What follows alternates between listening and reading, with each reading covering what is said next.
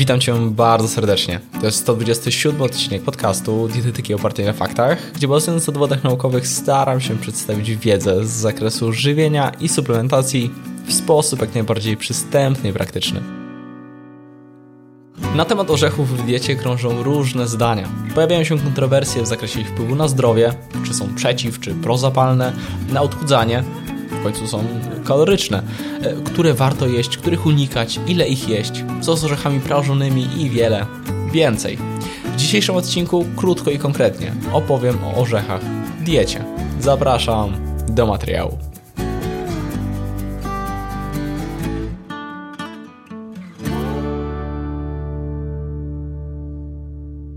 Na wstępie to może niektórych zdziwić, ale nawet na tym polu są kontrowersje, czym właściwie są orzechy. Tu szczególnie dyskusyjne są orzechy ziemne, arachidowe. Często można spotkać się z argumentami przeciwko ich spożyciu właśnie dlatego, że nie są orzechami, a roślinami strączkowymi. No cóż, z botanicznego punktu widzenia orzechami są wyłącznie, co ciekawe, orzechy laskowe oraz kasztany. Z uwagi jednak na podobne wartości odżywcze, smak czy zastosowanie, do grupy orzechów zaliczamy znacznie więcej pokarmów. Są to różnego rodzaju pestki, owoce czy właśnie strączki. Zatem orzechy ziemne, włoskie, brazylijskie, piniowe, makadamia, pekan, pistacje, nerkowce czy migdały to wszystko orzechy. Co takiego znajdziemy w orzechach? Orzechy obfitują głównie w zdrowe tłuszcze, wielo- i jednonienasycone w zależności od konkretnych orzechów. Przykładowo makadamia, orzechy laskowe czy migdały mają głównie jednonienasycone kwasy tłuszczowe, a takie na przykład orzechy włoskie sporo omega-3 i omega-6.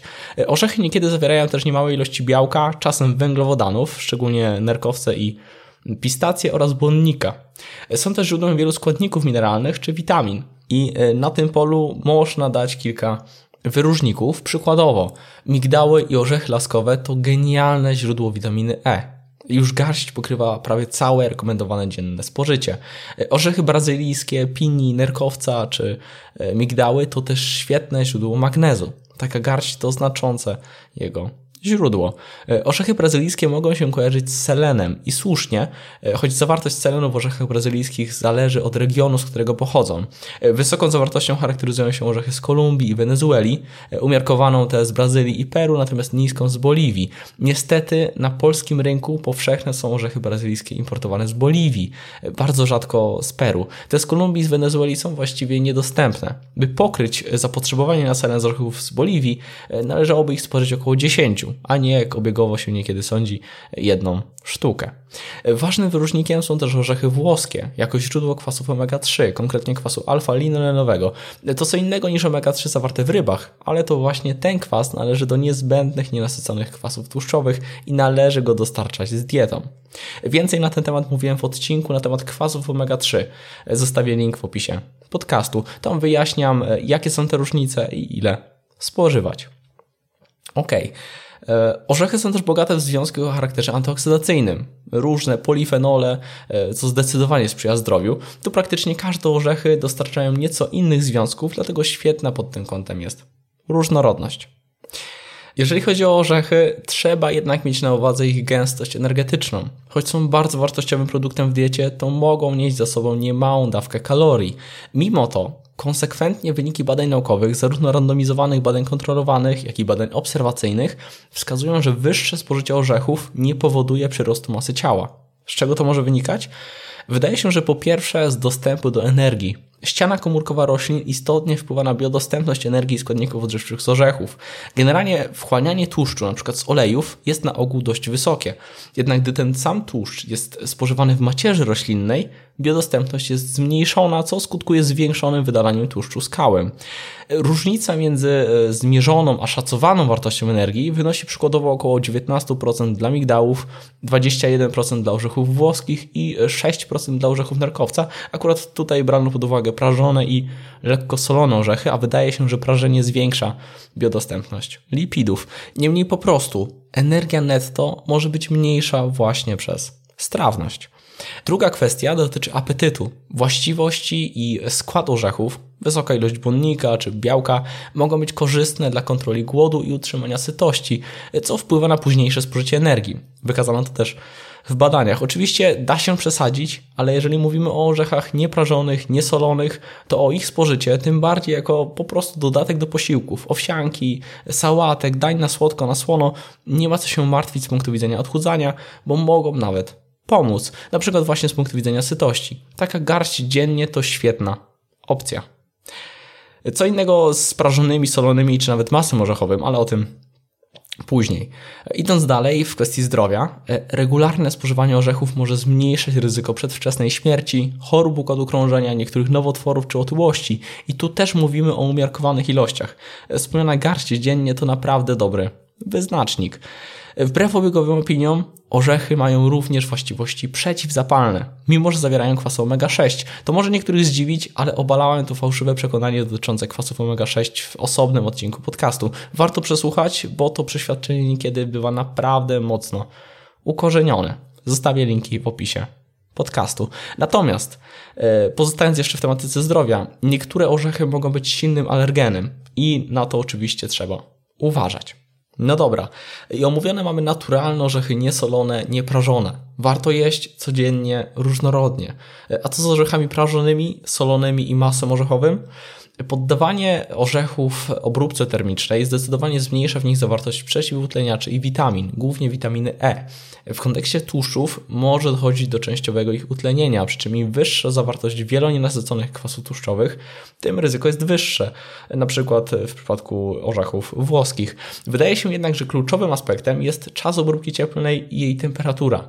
Na podstawie dostępnych dowodów wydaje się, że prażenie w niskich i średnich temperaturach 120 do 160 stopni Celsjusza jest wartością w miarę optymalną, gdyż zarówno zmiany w składzie orzechów nie są diametralne, a także taka obróbka wykazywała najlepsze właściwości sensoryczne spośród badanych. To ważne, bo to wpływa też na produkcję przemysłową.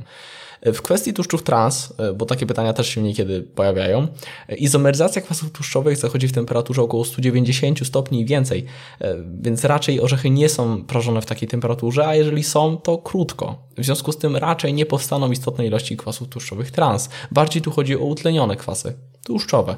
Jest jeszcze kwestia reakcji Maillarda, powstawania akryloamidu. Te reakcje będą zachodzić i podobnie jak z utlenianiem. Im dłuższa obróbka i im wyższa temperatura, tym gorzej. Przy krótkiej, nieagresywnej obróbce, gdy robimy to na przykład w warunkach domowych, nieszczególnie bym się obawiał.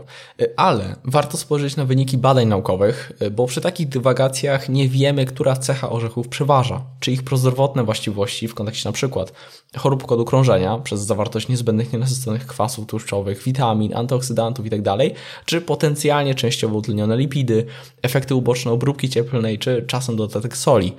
Otóż dowody sugerują, że regularna konsumpcja orzechów, w tym prażonych, ale zaraz rozwinę, sprzyja redukcji ryzyka chorób układu krążenia. Prażenie na sucho i lekkie solenie orzechów nie wydaje się niwelować kardioprotekcyjnych efektów obserwowanych przy spożywaniu surowych orzechów.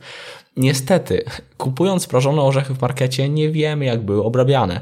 Mogą być prażone w oleju i mocno solone, co już nie wypada tak dobrze. Tym bardziej nie mówię o już nawet o jakichś wersjach, gdzie orzechy są w panierce. Takie orzechy to już kategoria wysoko przetworzonych, słonych przekąsek, a nie orzechów. W praktyce orzechy surowe są zdecydowanie lepszym wyborem, ale ich rozsądna obróbka termiczna nie powinna być szczególnie szkodliwa, szczególnie w warunkach domowych. To tutaj bardziej podkreślam. Jeżeli ktoś chce podprażyć orzeszki, robiąc pesto na przykład, chcąc dodać do jakiegoś dania, śmiało. Więcej problemów jest z tymi kupnymi. I tutaj warto uważać na sól czy prażenie w oleju. Podobnie masło orzechowe. To nieco mniej optymalne rozwiązanie, bo między innymi powstaje właśnie z orzechów prażonych, lecz to o dobrym składzie wciąż może być zdrowym dodatkiem do diety. Z orzechami prażonymi i masłem orzechowym jest ten problem, że tu ciężej zachować umiar. Stosunkowo łatwo można spożyć dużą porcję kalorii. Ten dodatek soli, chrupkość sprzyja nadprogramowej konsumpcji i na to serio warto uważać.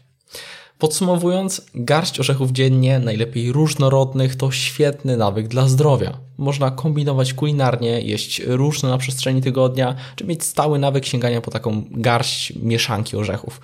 Orzeszki panierowane, czy orzeszki w czekoladzie i tak dalej nie powinny być traktowane jako zwykłe orzechy, to zupełnie inna kategoria. Natomiast same orzechy lekko prażone i lekko solone, czy masło orzechowe mogą być zdrowym dodatkiem, ale tutaj warto zachować większy umiar. Mam nadzieję, że ten odcinek okazał się wartościowy i zachęcę do spożywania orzechów. Jeżeli masz sposobność, to sięgaj teraz po garść i na zdrowie. To już tyle ode mnie. Do zobaczenia, do usłyszenia już niebawem. Hej!